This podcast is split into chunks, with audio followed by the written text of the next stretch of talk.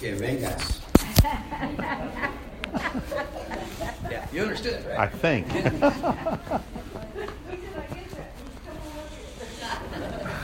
You may be seated.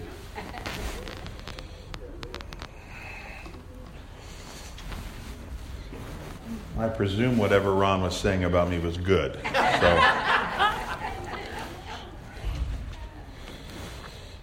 Now today is Father's Day. Thank you. God bless. Happy Father's Day to all you fathers.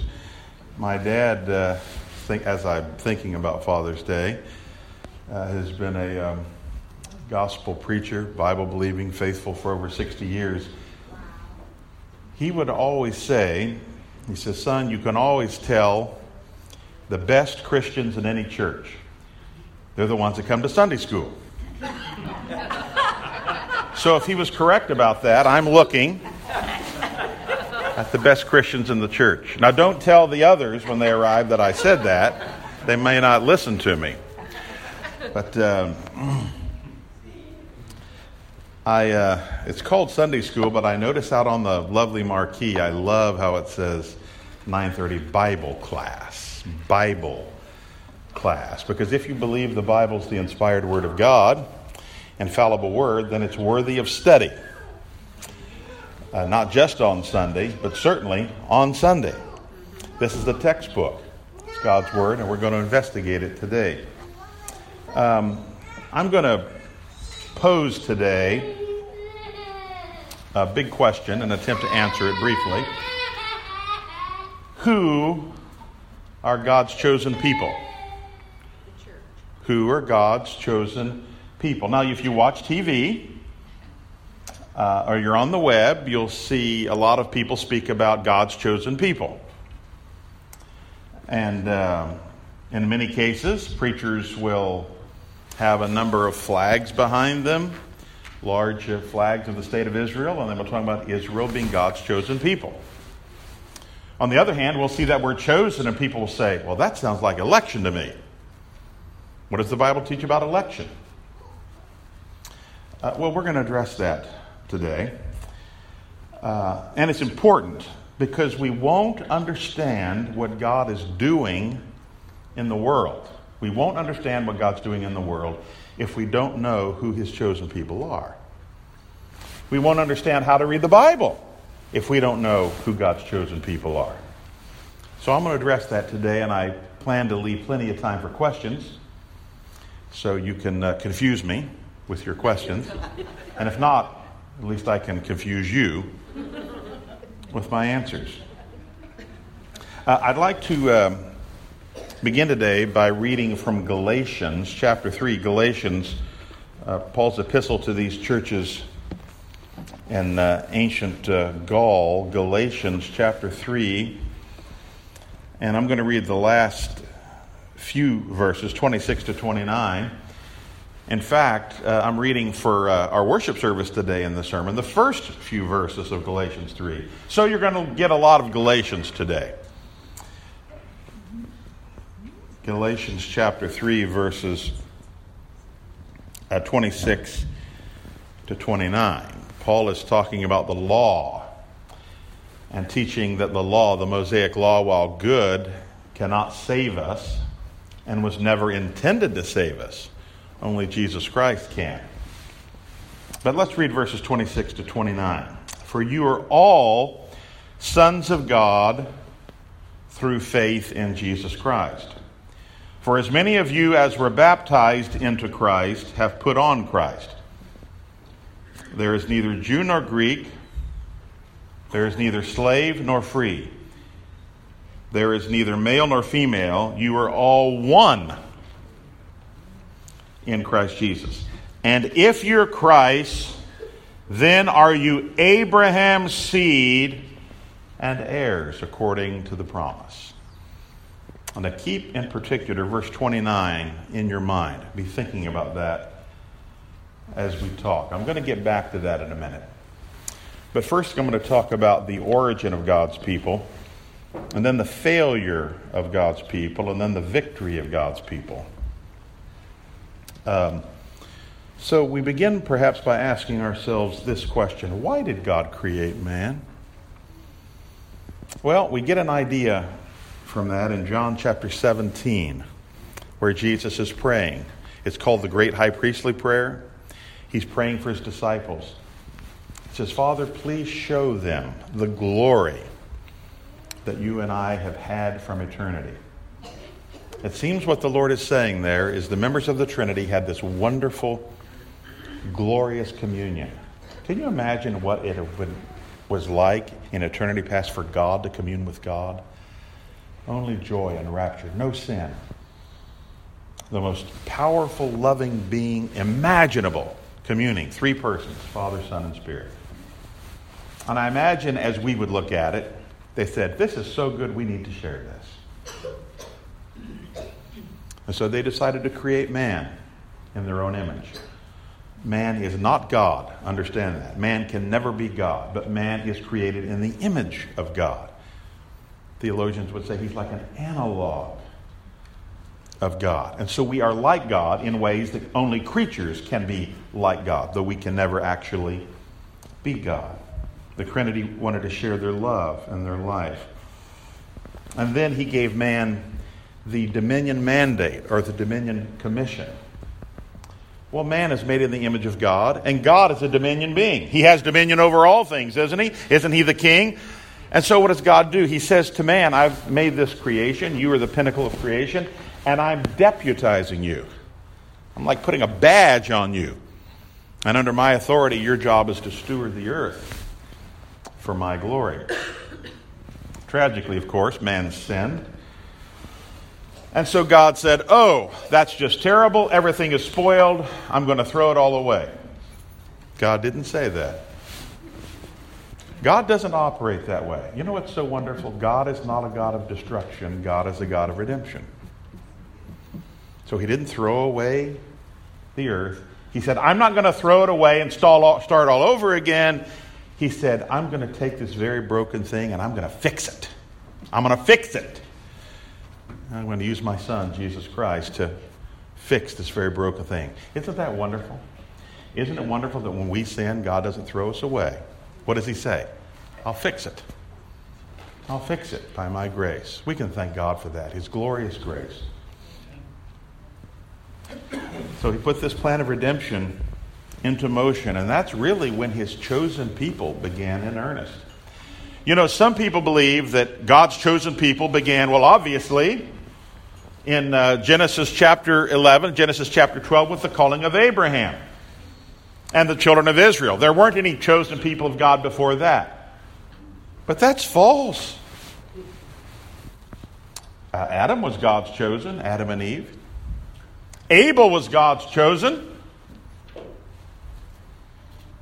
because he worshiped God as he was supposed to. Seth was God's chosen.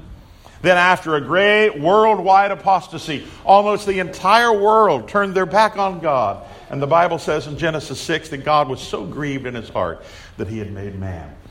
But there was one man, the Bible says, one man that found grace or favor in the eyes of the Lord. And who was that one man? Before Abraham, Noah was God's chosen. Noah was God's chosen. He loved God and put faith in him and obeyed God. Wonderful language the Bible says about him. It says Noah walked with God. You know what actually literally that means in the Hebrew? And I'm mentioning this because it's so precious. It means Noah rubbed shoulders with God. You ever hear that old expression? He and I were very close, and so we actually rubbed shoulders. It says that Noah was so close to God and spoke with him and communed with him so much that he rubbed shoulders with God. It says the same thing, by the way, about Enoch. Same language. Rubbed shoulders with God. He was God's chosen.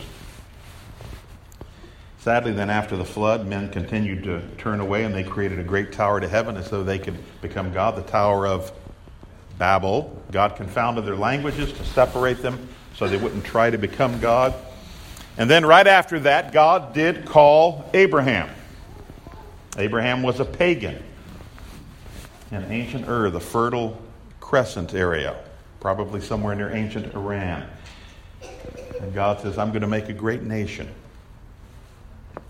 And they're later called the children of Israel, formerly Jacob, whose name was changed to Israel. Then we get to, that's the origin of the people of God. And then we come to the failure of the beginning of the people of God, beginning with just these people, the Jews. God came to Abraham and he said, I'm going to make a covenant with you. And there were three main promises of this covenant. One, I'm going to be a God to you and to your descendants in a unique way. Not that I won't be a God in some way to everyone else, but you, your descendants, are going to be close to me and my unique people, like no other people in the earth. He says it beautifully in Exodus. He says, I will bear you up on eagle's wings. It's as though we go on a high eagle. I'm going to set you on an eagle and carry you around, and you will look down upon all the other nations of the earth. What a wonderful promise. And he says, I'm going to give you a multitudinous seed. You remember what he compared it to? Two things. He says, you will have so many descendants, there'll be as many as the stars as you look at, and as the sand. Can you imagine? A beautiful metaphor. Now remember, at the time, Abraham didn't even have any children, and he couldn't have any children. Way older. 90 years old, then 100. Couldn't have children naturally, and yet God gave him this promise. But then the third promise, he says, but your seed, your descendants, are going to need a place to live, so I'm going to give them a land. Those are the three main promises of the Abrahamic covenant. But even here, there was election within the people of God. Not just the people of God as a whole, the children of Israel, but within the people of God. Of Abraham's seed, Abraham did have a seed. He jumped the gun, and he had a child called Ishmael. Had God chosen Ishmael? No. Who did he choose? He chose Isaac. Then, of course, Isaac had sons. Were both of them specifically chosen of God? No. What does the Bible say? I've chosen Jacob and not Esau. And then from out of Israel, he chose specific tribes for his purposes. So, and this is a fundamental point that I want to make. From very early times, the chosen people of God did not refer only to the physical seed. God had something more in mind than simply a physical seed, though that's not unimportant. He had a spiritual seed of people who would belong to him and that he would honor, that he would choose, would follow him faithfully. Sadly, of course, the vast majority of these chosen people broke God's covenant. They broke his heart. Moses, of course, led the children of Israel out of Egypt, and they just obeyed and went into the promised land, and there was no problem, right? Wrong. Again and again, they complained and they murmured, and God provided for them, and they didn't like how he provided some of the time, and they turned to idolatry, and he gave them his law, and Moses came down with his law, and already with Aram, they had turned to idolatry and fornication. And Joshua took them into Canaan, this great land that God had promised, but they were seduced by the pagans, and they intermarried with these pagans, and God had warned them, destroy these pagans, or they will vex you, become briars in your sides, as it were, poison, and destroy you. And that's exactly what happened. Then you read, of course, the book of Judges, and again Israel went into apostasy, turning their back on the Lord. Then they called for a king like the pagan nations. God gave them Saul, who was a faithless king. Thank God then he raised up a good and faithful king, though imperfect, David. David was a good king overall, all the days of his life. Sadly, his son Solomon became an idolater. Pagan wives turned his heart away. So God divided his kingdom, as you know, into north and south, and they continued in apostasy. And then later God led them into captivity. The north by the Assyrians and the south by the Babylonians. Then there was a small revival, of course, under Ezra and Nehemiah. Not a huge revival, but a small revival. Cyrus sent many of the Jews back to rebuild the temple. Not as great as it was before, But again, in a few hundred years, the Jews of the time turned away from God. Their religion became very cold and formal and hard. Their heart was not given to God, and that's where the Pharisees and many of the other Jews were when Jesus Christ showed up. And that's where we come to the third and the main point, which is the victory of the people of God. Hey, after all that apostasy I've been boring you with the last few minutes and disappointing you with, isn't it good to hear about the victory of the people of God? Amen. So God decided, you know what, I'm not going to entrust my work, and God knew this and planned this all along, but I'm not going to entrust my work and my success simply to humans whom I take into covenant with me. I'm going to give them one man, the true seed of Abraham, and that one man will be born as my son. My eternal son will be born in Bethlehem, of the house of David, of the lineage of the Jews, and he will be the true seed of Abraham. Now, this is what is imperative to understand, friends. If you haven't heard everything I've said, understand this.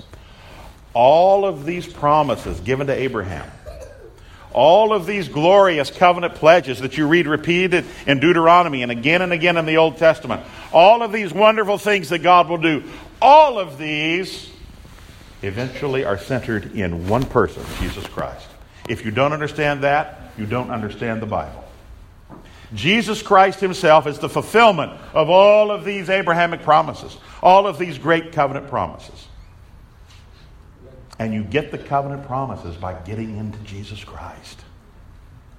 That's how you become the beneficiary. Of course, the promise of this Messiah began in Genesis 3:15. The seed of the woman who would crush the head of the seed of the serpent, Satan and his followers. Of course, this one who would do the crushing is Jesus Christ. He's the Messiah. And sometimes it's called, you may have seen this expression sometimes, Latin proto-evangelium. That is the gospel in its very earliest prototypical form. The first gospel message of the Bible is not in John 3:16. It's not in Matthew chapter 1. It's not even in Psalm 23. The first gospel message of the Bible is in Genesis 3:15. That God's going to use his son, the Messiah, to crush evil. This Messiah would be the Messiah not just of the Jews, but of the Gentiles. Now I'm going to read some verses. A couple of them we'll turn to, but it's imperative you understand these verses. We read in Isaiah chapter 11 and verse 10. You can always write these verses down and read them later. I'm giving you a powerful series of Bible verses that prove what I'm saying. We read in Isaiah 11:10 that the root of Jesse will stand. It's a prediction from Isaiah. The root of Jesse shall stand as a banner to the people, for the Gentiles shall seek him. This notion that God would be a God both to Jew and Gentile didn't come around just in the New Testament. Again and again, the Old Testament taught that the covenant promises were not just for the Jews, but also for the Gentiles. Amen. That's not just something that you read about in Romans. It's throughout the Old Testament. We read in Amos chapter 9, 11 and 12, God promises, I will raise up the tabernacle of David, and they, my people, that they may possess the remnant of Edom and all the Gentiles who are called by my name. Gentiles who are called by my name? Well, God, I thought it was only the Jews that were called by your name. No, indeed, Jehovah said. The very reason, he says in the New Testament, that I called Abraham, the very reason is so that he could be a blessing to the entire world, not just the Jews. Yes. I want you, however, to turn to an amazing text. I want you to turn to Isaiah chapter 56. This is one of the few times I'll have you turn. Isaiah 56. This is so good, I really want you to see it.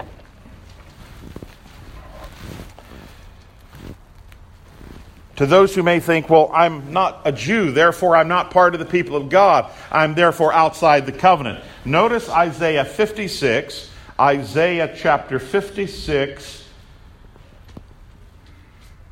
Notice first verse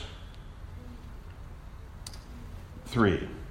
Do not let the son of the foreigner who has joined himself to the Lord speak, saying, the Lord has utterly separated me from his people. Don't say that, God says. Don't say that because you're a foreigner. But you've called on my name, but you are not my people. Notice, please, then, verse 6. Also, the sons of the foreigner who join themselves to the Lord to serve him and to love the name of the Lord, to be his servants. Everyone who keeps from defiling the Sabbath and holds fast my covenant, even them I will bring to my holy mountain and make them joyful in my house of prayer. Their burnt offerings and their sacrifices will be accepted on my altar. For my house shall be called a house of prayer for all nations. Notice finally verse 8. The Lord God who gathers the outcasts of Israel said, yet I will gather to him others besides those who are gathered to him. Isn't that one of the most precious promises? Amen. He says, if you don't belong to the Jews and you think, well, I'm a second-class citizen. I'm not a Jew. Therefore, I can't be a part of the people of God. Do you notice what it says there? I love how beautifully it says it. If you join yourself to the Lord and serve him, you too are a part of the people of God. And Paul the Apostle was not the first person to say that. Isaiah said that, and others in the Old Testament. God's plan all along in calling Israel was to expand his people into a multitude from all nations and all races. This expanded because the Jews, sadly, as a whole, finally exhausted God's mercy. The Jews turned away from God again and again. And did not God warn them in the Old Testament? Did he not warn them in the New Testament? In his parables, remember, Jesus Christ warned that the kingdom would be taken from the Jews. And what does he say? And given to a people that would honor him. And then think, I don't have time today to go into them, but those of you that have read the Word, and I hope that's all of you, think about the parable of the two sons, the parable of the vine dressers, the parable of the wedding feast. Those who are initially called, what did they do? They turned their back on God. So what did God say? I'm going to quit. I failed. No. He says, go out into the highways and hedges that my house will be filled. He's talking about the Gentiles. He's talking about us. They will become my chosen people. Finally, in Matthew 24, Jesus predicted the horrific destruction of Jerusalem. I was talking with your pastor about it yesterday. Read the description of it, or even just short portions if you can, from Josephus. Jesus said there was never a time in the history of the world, neither will there ever be a time as bad as that time. My friends, I'll tell you, if you read what happened to the Jews because of their apostasy, Auschwitz was not that bad. Those who suffered even in the Soviet Union, in communist China, and even tragically today in North Korea. Yes, they suffer horrifically. But there was no suffering and tragedy like what happened between about AD 68, 69 and 1970, and AD 70 under the Roman destruction. The Bible says that the temple would be overturned. Every single stone was overturned. Jews were crucified everywhere, all over the city. The city was burning. Why? Because they had finally forever turned their back on God. And God unleashed his judgment. It was a terrible thing. Did God say, I failed? No, he hadn't failed.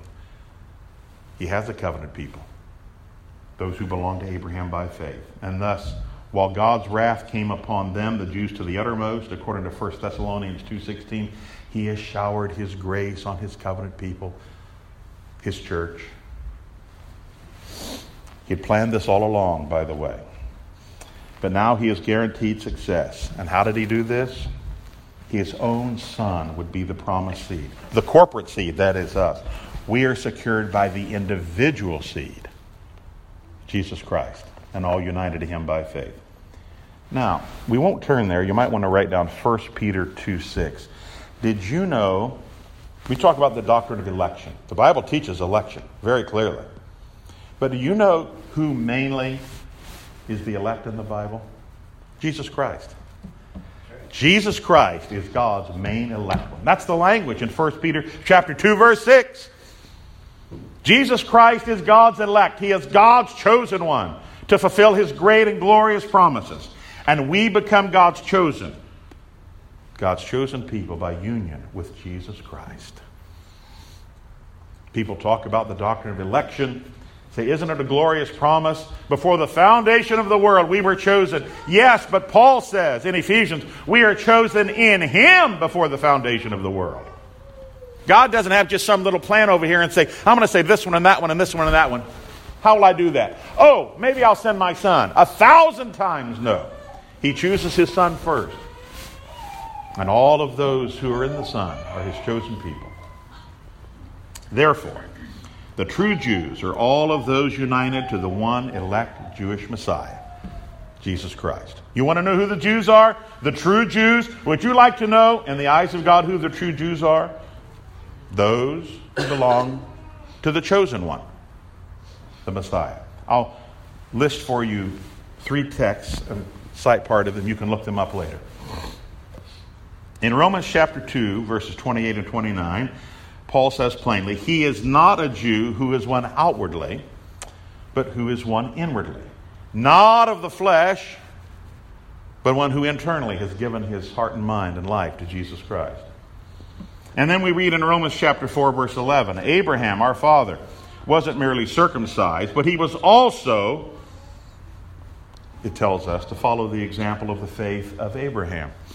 That is, Abraham is the father of all of those who trust in Christ. Amen. And then in Romans 9, 24 and 25, we read, I will call them my people who were not my people. By the way, that's quoted in the Old Testament. Yes. Hosea. And there are other texts in the Bible speaking of the true Israel. Now, here's the conclusion. The New Covenant Church, those of us in this New Covenant body, are the chosen people of God.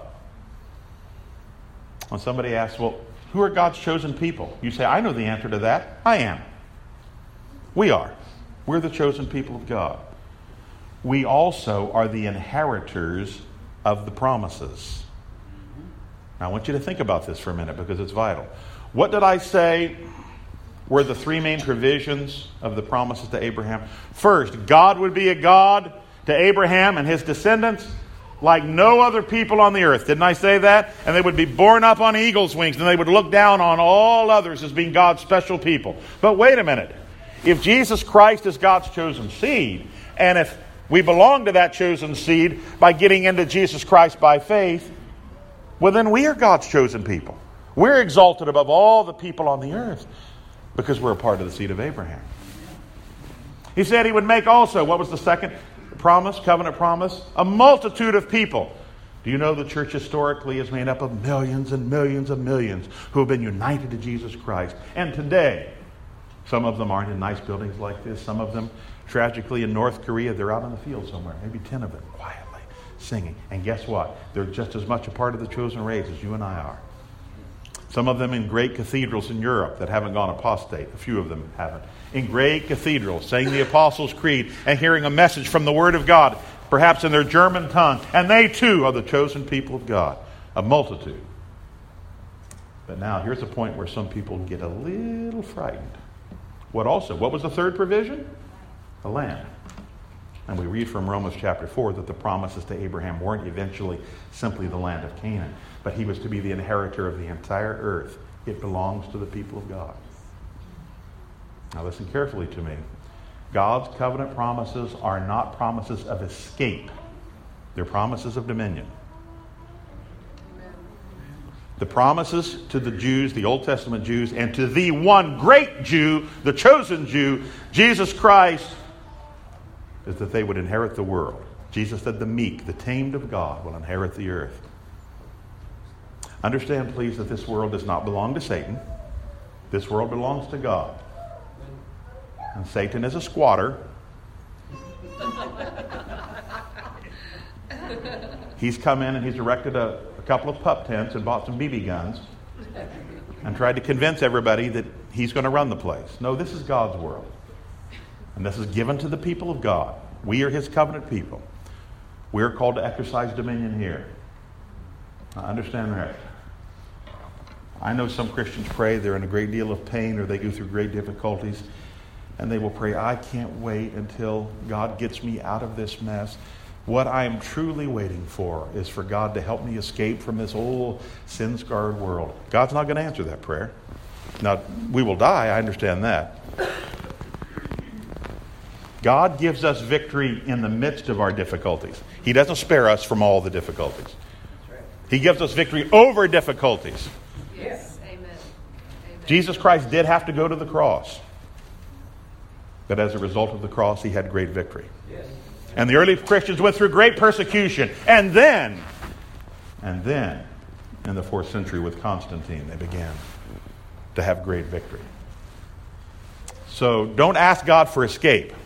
Ask him for victory. Yes. That's what he's called us to. Amen. I conclude then. Some people say, is there then no future for the Jews? Oh yes, I believe according to Romans 11, according to God's promises, there is to be one day a multitude.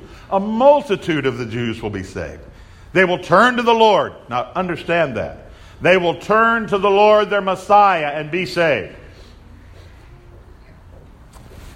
Please understand, God does not have two separate parallel programs going right now. Here he's got the program of the church and Jesus Christ, and he's working. But he's also working with the Jews separately, and they really don't have to trust in Christ, but they're still God's chosen people, and he's working with them in some separate plan. My friends, there is no separate plan. There is one plan, and that plan is Jesus Christ, and there is no other plan. Amen. There's no other plan.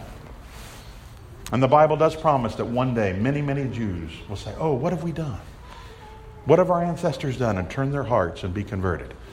But, this is crucial, that's not the same thing as saying that God will restore Israel as a political entity. That's completely separate.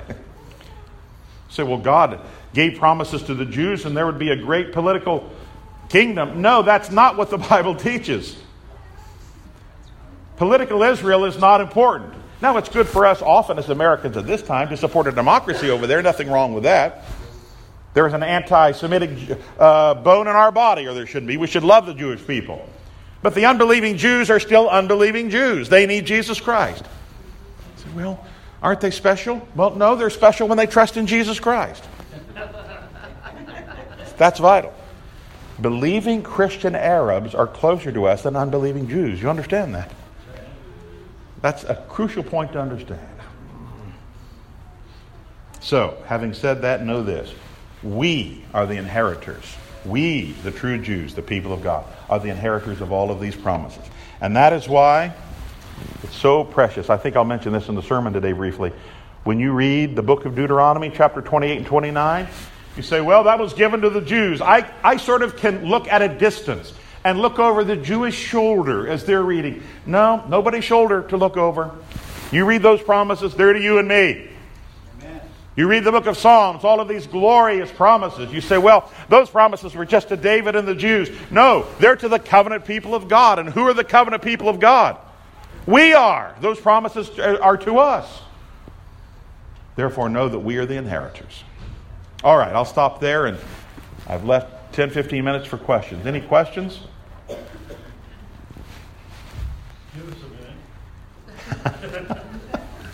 I will.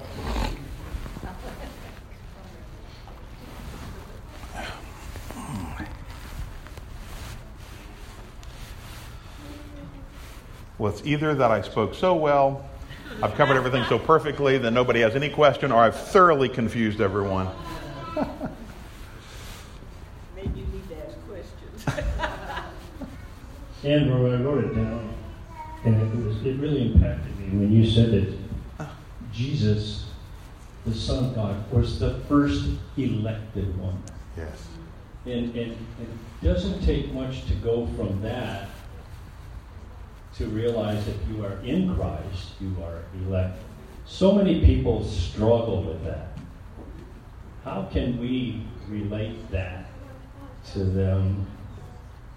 When yes. I can't, none come to mind, but I get all these questions and they throw us off. Can you elaborate on that a little bit? Yes. So people often say, well, if the Bible teaches election, as the Great Reformation said, it seems totally unfair that God would elect some and not others. But I would put it a little differently if they say that.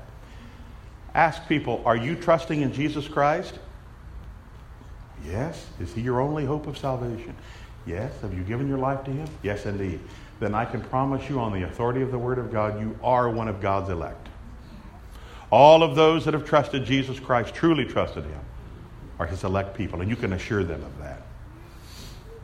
Charles Spurgeon one time was speaking about, Spurgeon, the great Baptist Calvinist preacher, and he was preaching on election, and he says, I know there are a lot of unbelievers out there that they won't trust the faith and won't trust Jesus Christ because they say election is unfair. His response was classic Spurgeon. He says, why would you care? He says, if you trusted Jesus Christ, do you want to bow the knee to Jesus Christ? Do you want to throw yourself completely at his mercy? Do you want to trust in him and him alone for salvation and not your own works? Do you want to amend your life as a result of the gospel and be in his house every Sunday? Do you want to do that? Well, no. He says, well, then why should you care if you're not elect? The only people that really care about election are those that want to be among the people of God.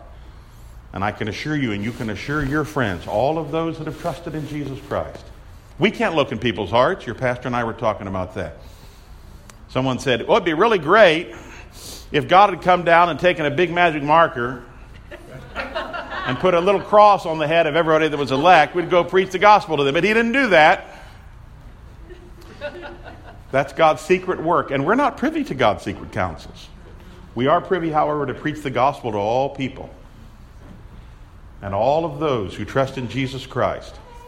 And that's why the reformers would say the doctrine of election is in no way a troublesome doctrine. In no way a frightful doctrine. It's one of the great comforting doctrines.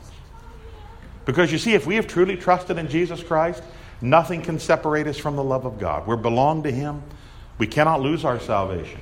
We will live a life of faith and obedience because of what God has done. Excellent question, Chuck. Are there any other questions? Yes, sir.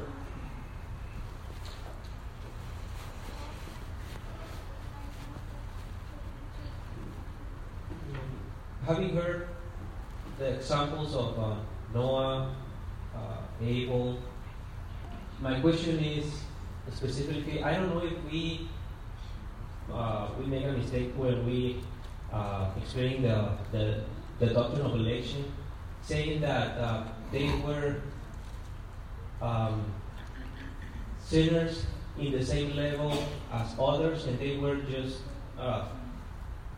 chosen just because God elected them.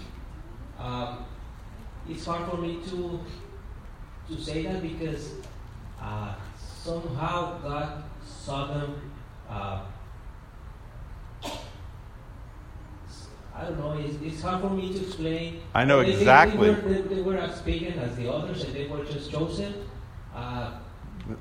That is we have to balance that. Mm-hmm. They were separate in God, saw something, and it's hard to sometimes to explain that, yes, it's an unconditional election, but at the same time, I think they were somehow responsible you said it, Abel, because he adored in the correct way.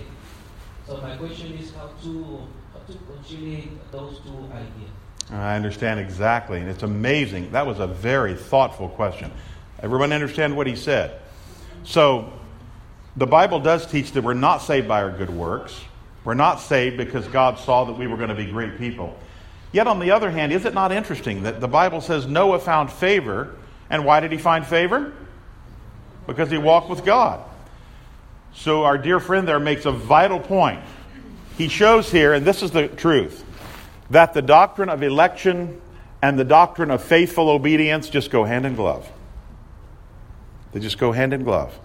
God doesn't save anybody on the basis of their good works.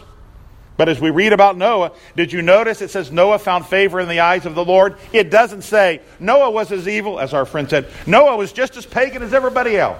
Noah was just committing all these terrible sins. He was committing incest and murder, but God sovereignly chose him. That's not quite what it says.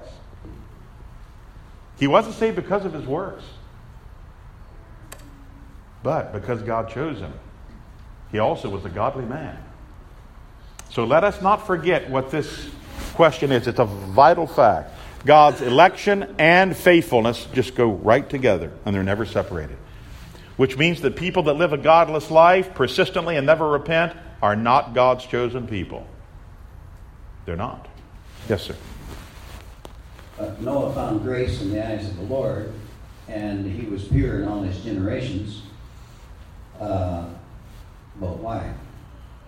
Well, of course, because God was the one that put it in his heart to do that. Yes. That's right. So we got to go another step. Yes. Another step backwards. So whenever the Bible says there was a righteous man or a good man, it's always, why was he? Why did I believe? Why am I the only one in my family that believed? That's right. That's right. And then that's true. And having said that, we can also say that because of what God has done, it's not correct to say that we sinners are identical to unbelievers. This is a false teaching that goes around, and it goes like this. Well, you should never criticize, Lady Gaga or some other perverse person, because they say, you have to understand, you're just as bad as they are. You're just as much a sinner as they are. That's false. That's wrong. We're not a sinner like that. We're saved sinners. Now, if you don't believe that, I would like for you to read in the book of Psalms. Have you ever noticed in the book of Psalms, David will say, Lord, honor me because I'm a righteous man. I'm a righteous man. I'm a righteous man. Now, if you talk to some people, say, well, doesn't the Bible say there's none righteous? No, not one. And we're just as bad as everybody else. If we are just as bad as everybody else, what is the gospel all about?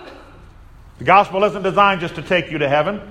The gospel is designed to change people, make them godly people, spirit-filled people, exercising dominion in the earth. Now, why are we righteous? Why are we godly? Because of what your pastor said, because of God's elective grace. But God changes people. And Noah found grace and favor. Yes, because God chose him, but also because he was a righteous man. God made him a righteous man, and he found favor because he rubbed shoulders with the Lord. Both of these truths are taught in the Bible. One in the many. What's that? One in the many. That's right. We got time for maybe one or two more questions, if there are any? I guess in that line is also the Marian doctrine, where he talks about she's full of grace, full of favor. And again, that's another sect that says that's why we worship her, because of that. So is that in line? Yes. So you'll have another example, not just Mary, but you remember it spoke about Zechariah and Anna at the time. It's amazing about those in the temple when Jesus came. They were righteous. They were righteous people, walking in all the ways of the law. Well, we're scratching our heads and saying, well, wait a minute, I thought everybody's a sinner. They are. But they were redeemed sinners. And that's the key. It's important to understand that. If you understand only the message of walking in obedience and not the message of grace, that can lead to works righteousness.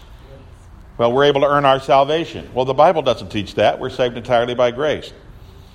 But if you understand only that salvation by grace is necessary and it has no component of obedience or faithfulness, that becomes antinomian. So both of these are true. We're called to righteous obedience, and we're called on the basis of God's grace and his work in our lives. Both of them work together. Some people say, well, how do you reconcile those two? We don't have to reconcile them. They're friends. They never fell out. They've always been friends. They don't need to be reconciled. Any other questions? This has been really great. Thank you for listening. Let's close in prayer.